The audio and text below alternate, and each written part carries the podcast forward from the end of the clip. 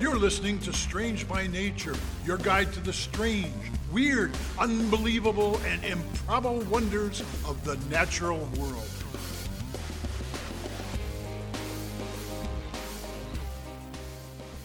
Hello, everyone. Thanks for being here today. I am Kirk Mona, and I am joined today by Rachel Ginza and Victoria Thompson. We are all professional naturalists who, together, have scoured the world for weird and wonderful wonders just to please your mammalian brain's desire for novelty. Isn't that nice? Let's do this. Well, hello everybody. Welcome back. Hi. It is Hey. it is episode 99. This is crazy. Oh my gosh. We are surrounded Hi. right now in the studio with They're amazing. 99 Everywhere. Red Nine balloons. I gorgeous. th- are they latex balloons? Uh, is that a problem? Are you allergic to latex? I'm allergic to latex. They're they're Okay, mylar. Rachel, do not do not touch. Well, the ones on this side of the room are all mylar and these ones are all uh, latex. So I, you probably shouldn't touch anything in here. I'm not going to touch anything that's in here. Don't breathe. Okay. Perfect. As long as I Happy don't 99th. like breathe Episode in 100. Any of them. Woohoo! 99, 100. Episode 100 is coming up. Oh, I'm very excited for that one, but I'm excited for this one as well. Yeah. Well, uh my topic is a big topic, so Ooh, shall I get okay. started? yes. Go for it. Yeah. you may have seen recently in the news that uh, Mauna Loa on the Big Island of Hawaii recently started erupting for the first time since 1984. Of course. Absolutely. Yeah. Yeah. Um, I don't. I don't want this to sound flippant, um, because m- many people have been killed by Hawaiian volcanoes in Mhm. previous centuries, Right, right. and many, you know, many people have had houses and property destroyed by lava flows, even in more recent years. Um, right. That being said, though, the Hawaiian eruptions are probably the most fun volcanic eruptions in the world. Um, They're, they're very, very cool. yeah, uh, for a number of reasons. As long as your including- house is not in the way, right? Yeah. There's Absolutely. that beautiful, right? Exactly. There's that beautiful glowing red lava that flows across the landscape. Um, sometimes there's the dramatic spectacle of the lava hitting the ocean. Mhm. Uh, Mhm. It's the popularity and accessibility of the islands themselves, kind of as tourist destinations, and you know the fact that it is these days at least pretty rare that somebody gets killed. So it's like the fun kind of volcanic eruption. Um, That's a real nice bonus. Yeah. yeah. Definitely. Still, you know, volcanoes still nothing to mess around with, and they deserve respect and caution at all times.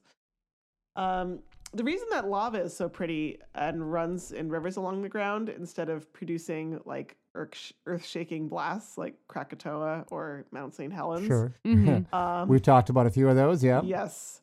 Uh, these are shield volcanoes, which means that they're made of basalt lava, which is a relatively thin and runny lava, um, rather than a thick Mm, okay. and goopy lava like they have uh, at at those other volcanoes that I mentioned. Mhm. And because the lava is thin and runs easily, it spreads out a lot. So shield volcanoes tend to be very wide and broad with gentle slopes, um, rather than the kind of typical volcano shape that we think of.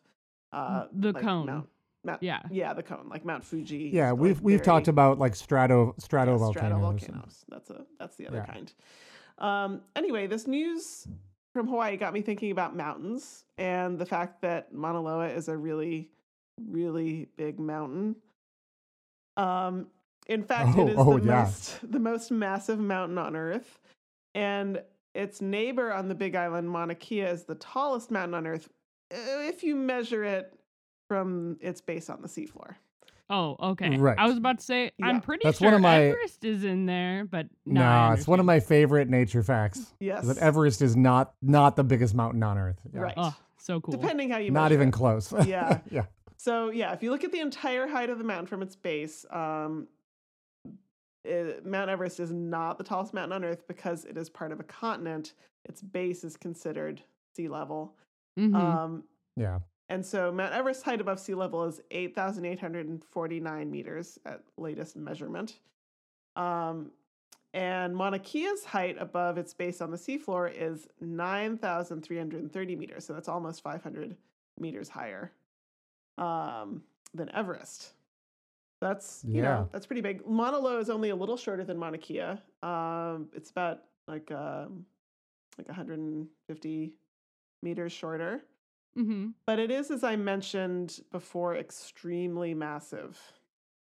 It has long been considered the most massive mountain or volcano on Earth.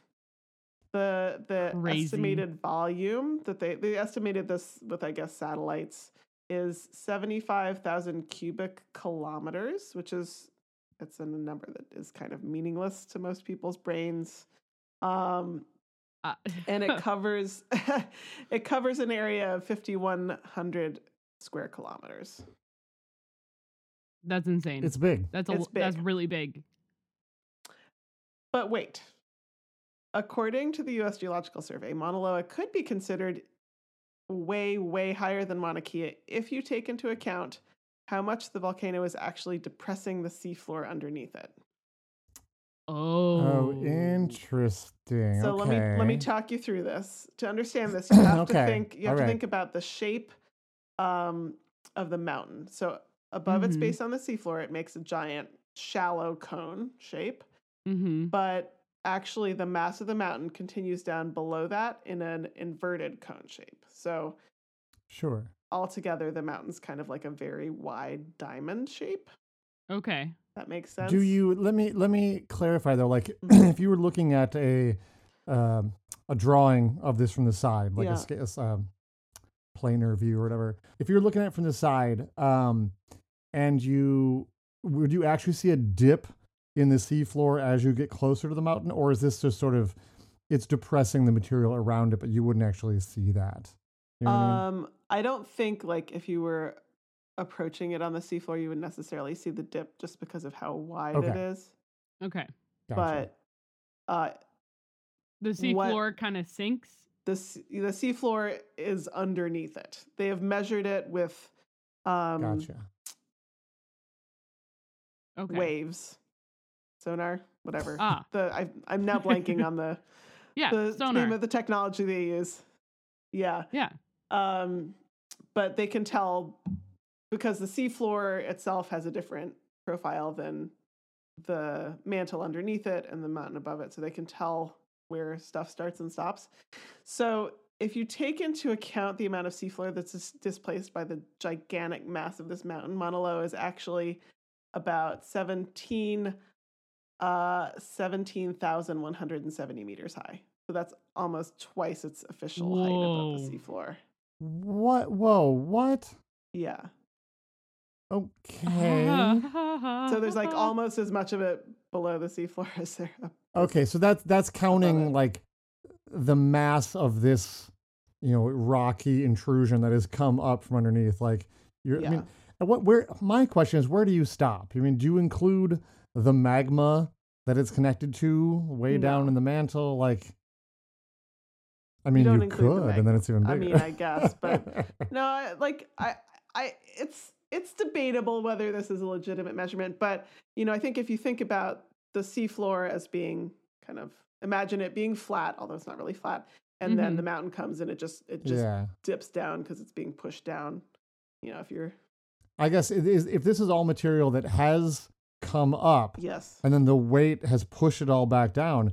Uh, I can see how that would count. That's pretty amazing. yeah. absolutely astounding. That is, and it is very impressive. But now I am going to talk about a really big volcano. We Oh, we just are, were. are Oh, we leaving the What? are we leleaving the planet? Yes, getting to the sub volcano is a little more involved than going to Hawaii because this Oh. one's on Mars. yes, it is. Yeah, oh, okay. Yeah. All right. saw that coming. yeah. I am talking about, of course, Olympus Mons, which Oh, is the so solar awesome. system's monster volcano. It's huge. That thing is It crazy. is. It's so big. it's it's it's bigger than you think, Rachel. Hold hold on. It Mm-hmm. is also a shield volcano, and it rises um, almost 22 kilometers, so that's 21,900 meters a- above the Martian surface. Yeah, Yeah. um, Okay. that is so high that you can consider it to be scraping the top of Mars's atmosphere, which is a lot thinner than Earth's. Uh, the Yeah. atmospheric pressure at the top of the mountain is only 12% of the Martian surface pressure, compared to Which isn't much to start with. Jeez. no.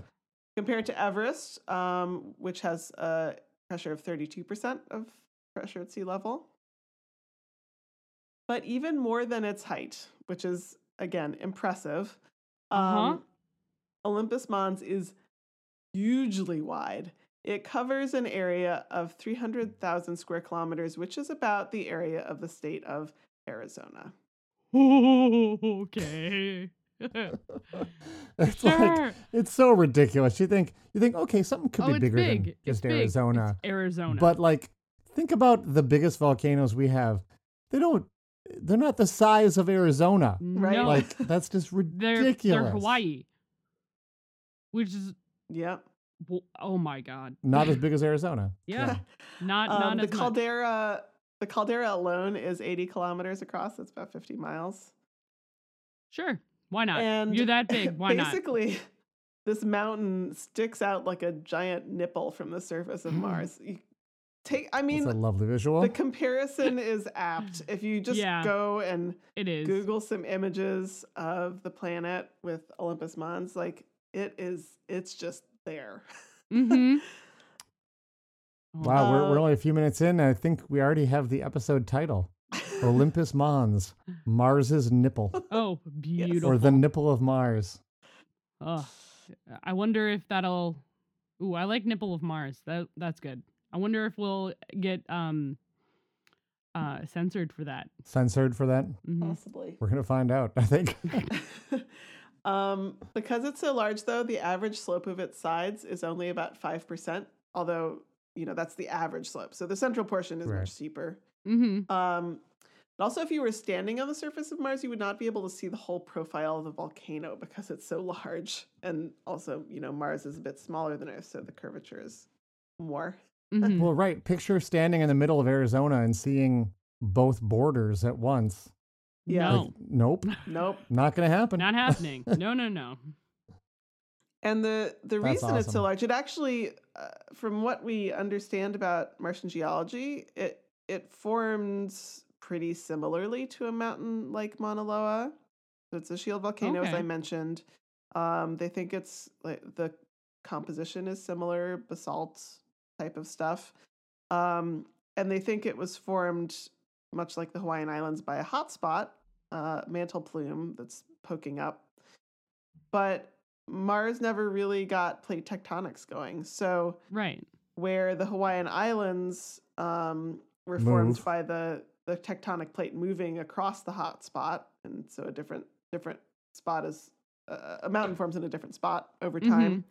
Um, that didn't happen, so it's just one really, really, really big mountain. Yeah, of it just basalt. keeps keeps going. Super cool. Yeah. Oh my gosh. Um, and I have to say, this is this is I guess a bookmark for next some other time because when I was researching this episode, I was shocked to learn that Olympus Mons is not necessarily considered the largest mountain in the solar system. What? Dun dun dun. Dun, dun, To dun. be continued. Um, To, be, continued. so Awesome. those are my monster mountains that I wanted to talk about this time. Sure. yeah. Um, and we're going to take a little break. When we come back, Kirk will have something else for us.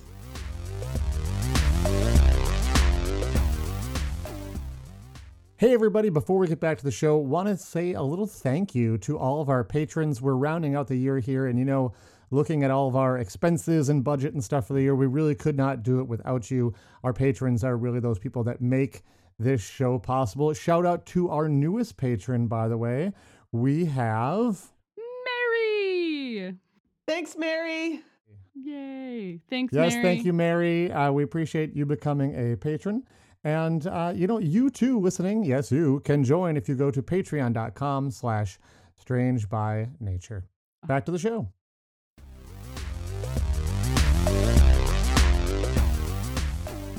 Welcome back. Uh, Rachel, Yes. you are a huge Harry Potter nerd, correct? Yes. I have a Harry Potter tattoo. I know. Um, do you remember the name of the first book? Uh, so it's debated because uh, everywhere else it's the Philosopher's Stone, but in the United States it's the Sorcerer's Stone. Harry Potter and the Well Sorcerer's done. Stone. You- You're right. Well done, Rachel. I, I knew you would know that. Yes, indeed. in the US, we do call it Harry Potter and the Sorcerer's Stone, but everywhere else it was Harry Potter and the Philosopher's Stone. Apparently, US publishers thought kids wouldn't read a book with the word philosopher They in the title. they didn't which is- think that um we were smart enough for that. Like we wouldn't get it or something. It's whatever. Amazing. Well, so the Philosopher's Stone uh, is an idea that Rowling borrowed from real life alchemists. Uh, there's actually a lot of stuff that she borrowed in the book from sort of real life things. Mm-hmm. Uh, and much like in the book, uh, the stone um, has the power to prolong life, supposedly, if you could create it. Um, but one of the better known properties of the Philosopher's Stone was to turn any base metal into gold. And this transformation was known as transmutation. And transmutation of gold was one of the main driving quests of alchemy. And the quest for the creation of the Philosopher's Stone was known as the magnum opus or the great work. Spoiler alert, uh, didn't work. Uh, to be clear, Yeah. uh, alchemists were never successful at doing this. Uh, but alchemy did eventually give birth to the science of chemistry. Uh, the, the words are actually linguistically related. And we've learned a lot about metals since then. And alchemists thought that because they could destroy metals, they could possibly create them as well, which wasn't so far fetched an idea I mean, at the a time. They thought. didn't really. They, yeah, it's a thought. Um, the problem is they had really no understanding of what an element really was, and they had no understanding of like atomic theory to understand really why different elements are what they are. So we now know that elements are distinct from other elements because of the number of protons and neutrons that make them up.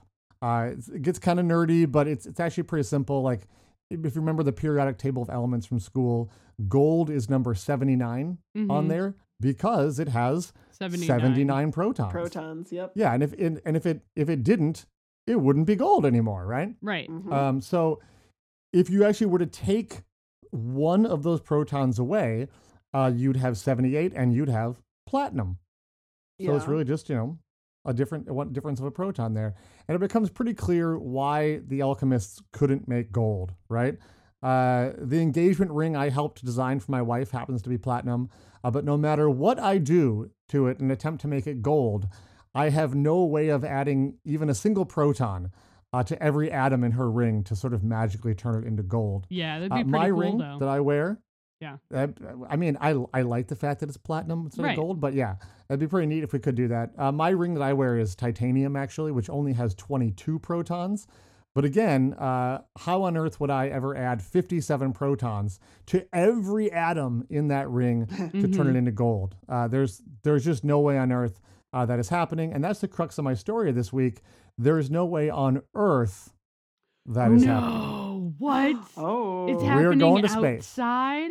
Ooh, to space. I Oh god. yeah, going all the way to space. Um, Two we do space have a stories this word week. for e- adding i know we have a word for adding more protons to an element we call it fusion right yes, i mean we do. uh, hmm there have been a few breakthroughs on fusion uh, Oh. reactors here on Yeah. earth in the last month which is cool uh, which is not what i'm going to talk about but um, in general this isn't something that happens uh, naturally here on earth Mm-hmm. uh, you need something like the sun to be big enough to fuse atoms together.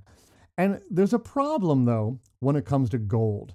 And so I want to talk about our sun for a minute. The sun is massive, it runs on hydrogen. Uh, hydrogen is, is the lightest element, uh, it only has an atomic mass of one. That's why it's Mhm. the first Yep. thing on the periodic table. It, it just has one proton. So what the sun does is it fuses two of those together, and you end up with helium, which has two protons. Yes, you Uh, toward toward the end of exactly, uh, which is fun to play with. Uh, toward the end of the sun's life, uh, though, it will burn through all the all of the hydrogen. It's then going to burn through all the helium. When I say burn, I mean it's going to fuse it. It's going to fuse the helium into carbon. The carbon will be fused into oxygen. Um, oxygen can actually be fused with helium to make neon, and so on and so on. The these reactions make magnesium with 12 protons, silicon with 14, and then finally iron with 26. Although some massive red giant stars even have the ability to make nickel, to fuse Whoa. uh, stuff into nickel, which has Oh. 28 protons. But that's Okay. that's it. That's where the fusing stops in a star, which presents us with a puzzle Uh, the atomic weight of nickel is 28, and the periodic table goes way further. Uh, Mhm. Current count has it all the way up to 118. And remember, gold has 79. And, uh, and not even a super massive red giant star has enough power to cause elements to fuse into gold. So, what we need is a supernova. Oh. uh, Yeah. So uh, those really big stars, uh, if you have at least a solar mass of like uh, 15, I believe, so like 15 times the size of our sun, they will eventually end their life by in a gigantic explosion called a supernova. And we talked about those a little bit on the show before. yeah. Uh, the explosive forces involved are mind breaking and enormous. Elements don't really fuse into gold in the explosion. Uh, it's kind of made a different way. I mean, you could kind of think in a fusion, but I think a fusion is like two elements coming together, and that's not really what's going on here. Um, so just remember, just before the star's life ends, the core has all fused into either like iron or nickel, right? Right. Uh-huh. when the star goes s- supernova, uh, and believe me, I am simplifying here. Oh, 100%. but, you have to. Uh, right. Um, but in an, in this explosion, an enormous amount of neutrons are just released as like free neutrons. Okay, and the iron at the core is bombarded with so many um, that these free neutrons and all these protons and stuff are basically crammed right on into the iron, and new elements above iron in the pe- periodic table, not just gold. Um, but all these elements are formed in the heart of an exploding star by having everything just be shoved together at enormous pressure. Huh. Um, it's again gross simplification, yeah. but that's basically what's going on. Cool. So, like I said, it's not not just gold. So that aluminum foil in your drawer in your kitchen, exploding star. The tungsten in your old-fashioned incandescent light bulb filament, exploding star. The the neodymium and the rare earth magnet that holds your purse closed, exploding star. uh, And the thing is, it it isn't just the heavier elements though, because I was talking about what fused together in um, the lighter elements that fuse together. You know, hydrogen into helium, helium into like oxygen, and it it kind of Mhm. ramps up pretty quickly up to iron. And there's there's stuff missing in between there. So lighter elements uh, than iron are also created in a supernova. The very calcium in your bones and the carbon in your DNA was created in a supernova. There is no other process so that can cool. create those elements. Wow. So those elements blown out of multiple supernovas eventually coalesced into planets and the raw elements of life became you and me. So I started talking about gold and it's true. All the gold in the world started out in an exploding star, which is pretty cool if you have like a, a gold ring on, you can go, "Oh, cool, that uh that started out in an exploding star." But keep in mind, so did your finger. Yeah. Uh-huh. and you're like, and literally everything you can see right now, uh, the elements that make it up were once inside of an exploding star, Oh, which is, I think, one of the coolest, strangest nature facts out there. absolutely. I'm glad I pretty could, you know, amazing. save it for episode 99. I mean, everything is from stars, you Mhm. know, and We're espe- all just specifically star from stuff. supernovas.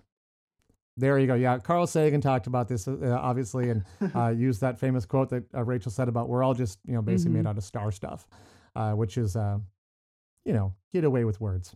So Yes. uh, that's all I got this week: star stuff and uh, thinking about uh, where everything, including gold, comes from. Thanks, Carl. if I you wanna mean, be an al- Kirk. Yeah, if you want, I'll say if you if you if you want to be an alchemist, just go out there and, and blow, start blowing some stars up. I Sounds feel like a there good are other We're gonna go issues to a with that. Uh, Yeah, I mean, don't do it here on Earth. We're gonna we're gonna uh, we're gonna go to break, and uh, when we come back, it'll be Rachel. Mhm.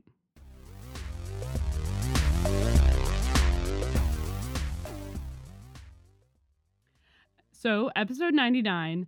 Uh, this episode, I'm really excited for this uh, particular topic. Uh, this comes at the request of one of our patrons and one of my best friends, um, whose birthday happens to be when this episode comes out. So, Amazing. I better I better not get it up late then. So Oh, y- I think you'll be fine. Uh, so happy birthday, Amanda! You absolute weirdo. happy birthday, Amanda. Happy birthday, Amanda. All right. Thank you for being uh, part of the Society of Strange with us. Yay. So there's a variety of dangerous careers, not critters, creatures, careers out Careers. there. Um, Okay. What are Yes. some uh, that come to mind for you both? Supernova uh, alchemist. Right. Of course. That's top of the list right there. Yeah. hmm Most dangerous. hmm Logger. Okay. I mean, I always used to uh, had heard that you know actually being in theater was actually a dangerous profession. No joke, because uh, you don't think about the fact that you're, you're on sets, some of which are not necessarily they're temporary. You have thousands of pay, of uh, pounds of stage rigging over your head. Yeah. Uh, people used to die in all kinds of fires, lights dropping on your heads. Uh, not classically thought of a dangerous profession, but um, Yeah. it can be. Yeah. Volcanologist I would is think- a fairly dangerous profession. Yeah. Coal Absolutely. miner. Coal miner. All minor. Mhm. Definitely. Um, one that is generally in my headspace, which by the way, I am wearing a very appropriate uh shirt for this, uh, is deep sea diving as a career. Yeah. Sure. Yep. Um, be it for like deep sea welding for people out on oil rigs, uh, or doing Oh, yeah, oil research rigs, yeah. for science. Um, I just ris listened to an episode of Ologies, and they did. Uh, Allie was talking with um, a marine um, archaeologist, which is insane. Uh, like they study shipwrecks and things, which is crazy. Oh, Um, cool. Very cool. so cool. Uh, but there's so many things that can go wrong when you're underneath the water like that, uh, especially for long periods. You know, of Rachel, time. you, you know what you know what Captain Ron says. What does Captain Ron say? Uh, if anything's going to happen, it's going to happen out there. oh yeah. um. So one. That's thing, for you, Brett. That's for you. so one thing that goes wrong, uh, that one thing that can go wrong is uh, if you surface too quickly, uh, is getting the bends, uh, which is decompression uh, sickness, uh, which is really bad. Uh, if you have any sort of equipment malfunctions or uh, any anything that can go wrong down there is not great. Um, Not good. and if you're also, a deep also sea if you welder- then go Mhm. up, you know, a really high mountain right after diving, also it's not good for you. I hear. yeah, yeah. See, now only the absolutely. patrons are going to hear that bonus uh, material where I tell the story of the day I dove and went to the top mountain at the same time. Become a patron. You can hear what inside joke that Victoria is talking about. Oh. Ugh. um, Not my proudest day. Okay. no, no, it's definitely not.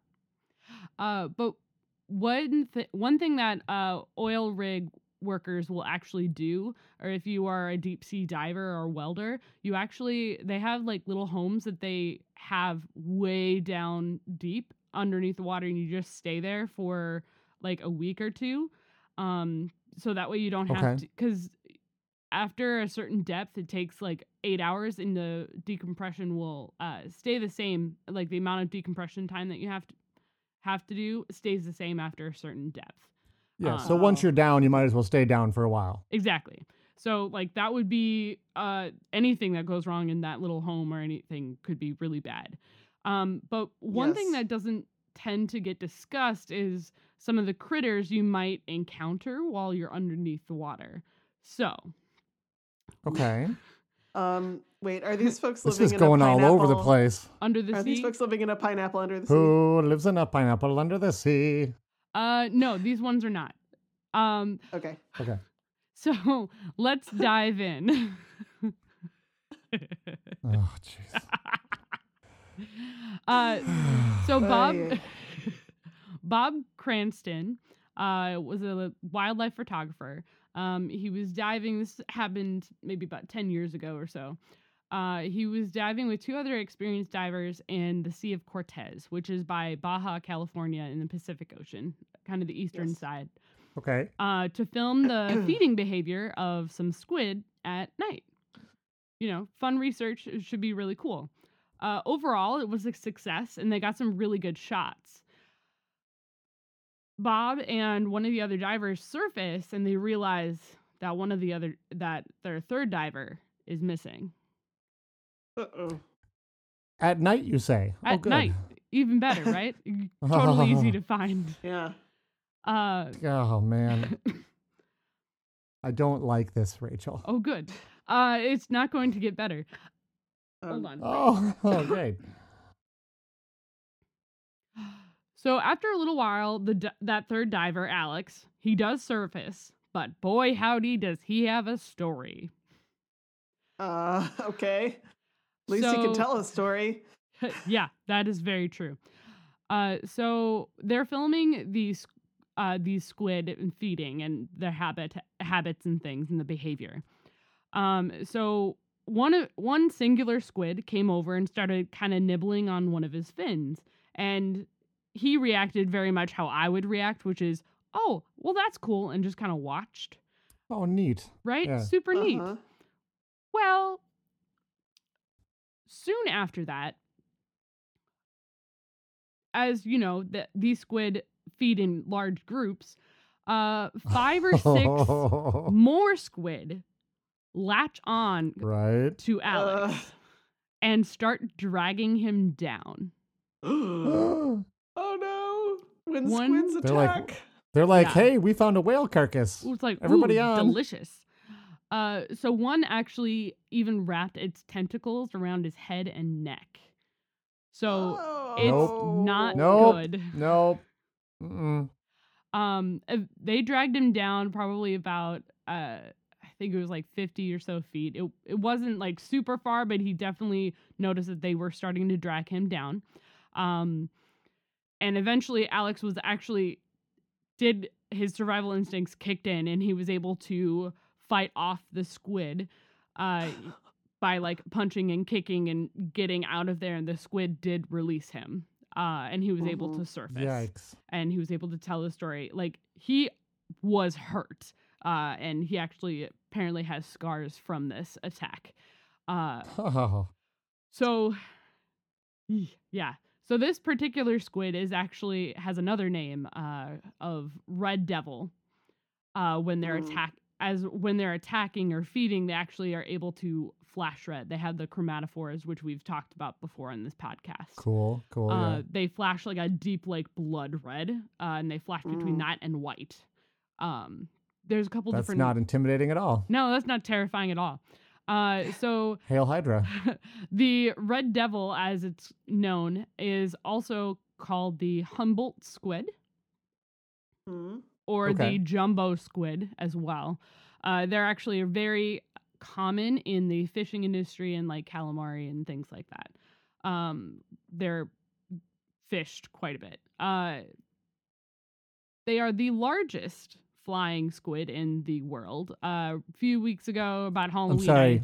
F- flying? Flying squid. Flying squid? Yes, flying. It's a type of squid. It doesn't fly through the air. It flies through the water. It has uh, Okay. These Uh, I thought we'd specialized missed fins. part of the story here. No, Like no. Victoria's talked about flying snakes, flying Mhm. spiders. So I just Yep. wanted to clarify. Okay. Nope, it, it flies through the water. It also has uh, some specialized Noted. fins on its mantle that look like wings. yeah. So that's why Okay. they're part I've seen of a something group. like that. Yeah. Uh, I I actually literally had a note on here that said, "No, it does not fly through the air." so. Perfect. Oh, Uh, they are the largest flying squid. Uh, they are not the largest squid in the world. Uh, I talked about that in our Halloween episode. Um, but they are yeah. the third largest squid.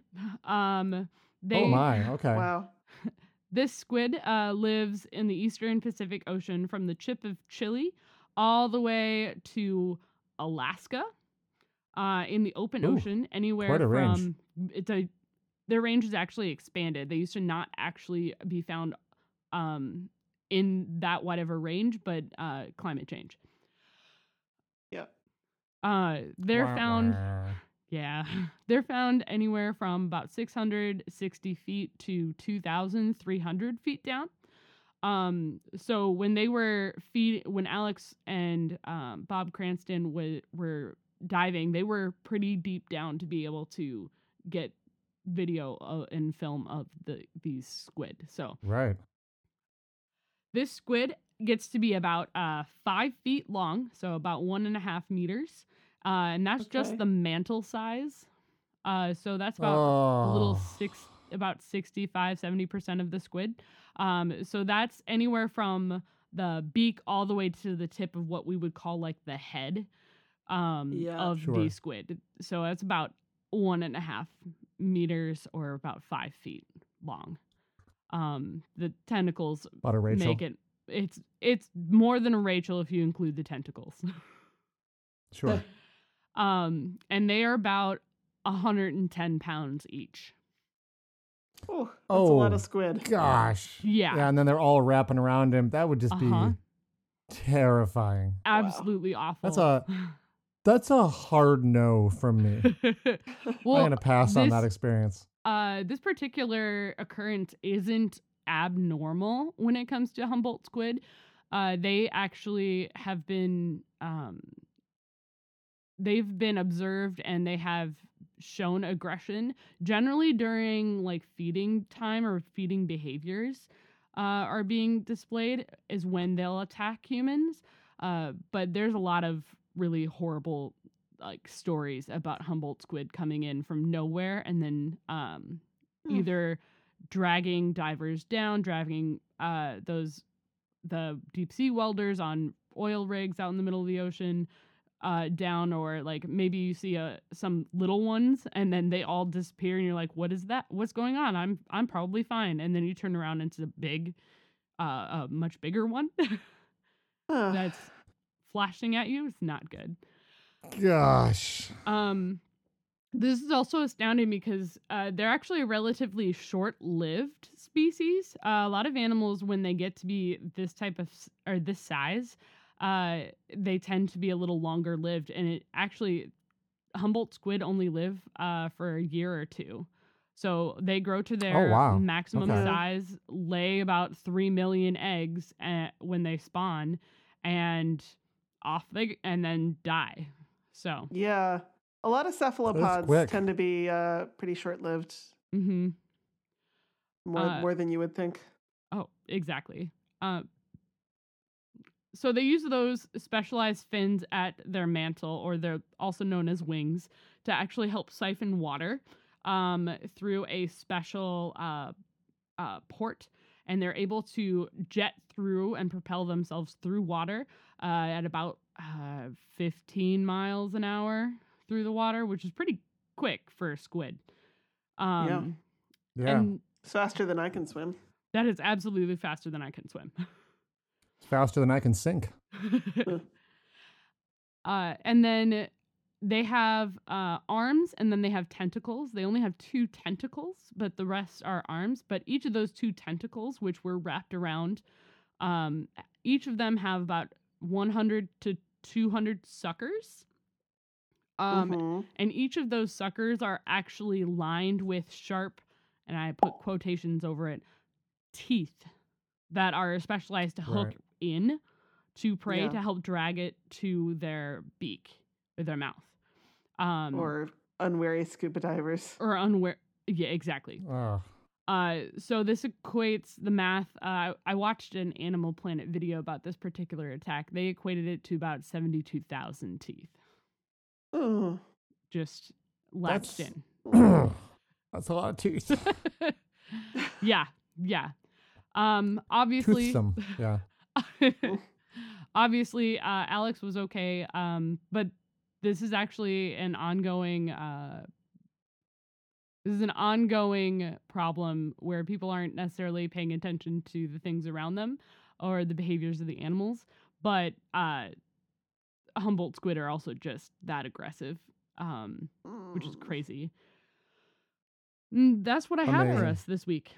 Happy birthday, Amanda! Thank you you, weirdo. Rachel. Thanks. That's uh well, maybe uh next time you see Amanda, you guys can s- go for a swim and uh We'll dive. hopefully there'll be no Humboldt squid. I hope I they shouldn't. It- It'll be. F- I'm not going in Pacific Ocean anytime soon, so we're good. All right. All right. Well, Lake Superior it is. All right. woohoo! All right. Well, uh, thanks everyone for listening, and we will see you next week for episode 100. Episode 100. Bye. Bye. Thanks everyone for listening to today's show. Be sure to subscribe. New episodes drop every Wednesday, and we love sharing this strange world with all of our listeners. If you would be so kind as to leave us a five star review, that would be great. It lets other lovers of the strange discover the show. You can reach out to us on social media by searching for Strange by Nature Podcast on Twitter, Facebook, and Instagram. You can send us an email as well. Our address is contact at strangebynaturepodcast.com. If you want more information about the show, you can also check out our website, which is strangebynaturepodcast.com. Until next week, get outside, stay curious, and embrace the strange.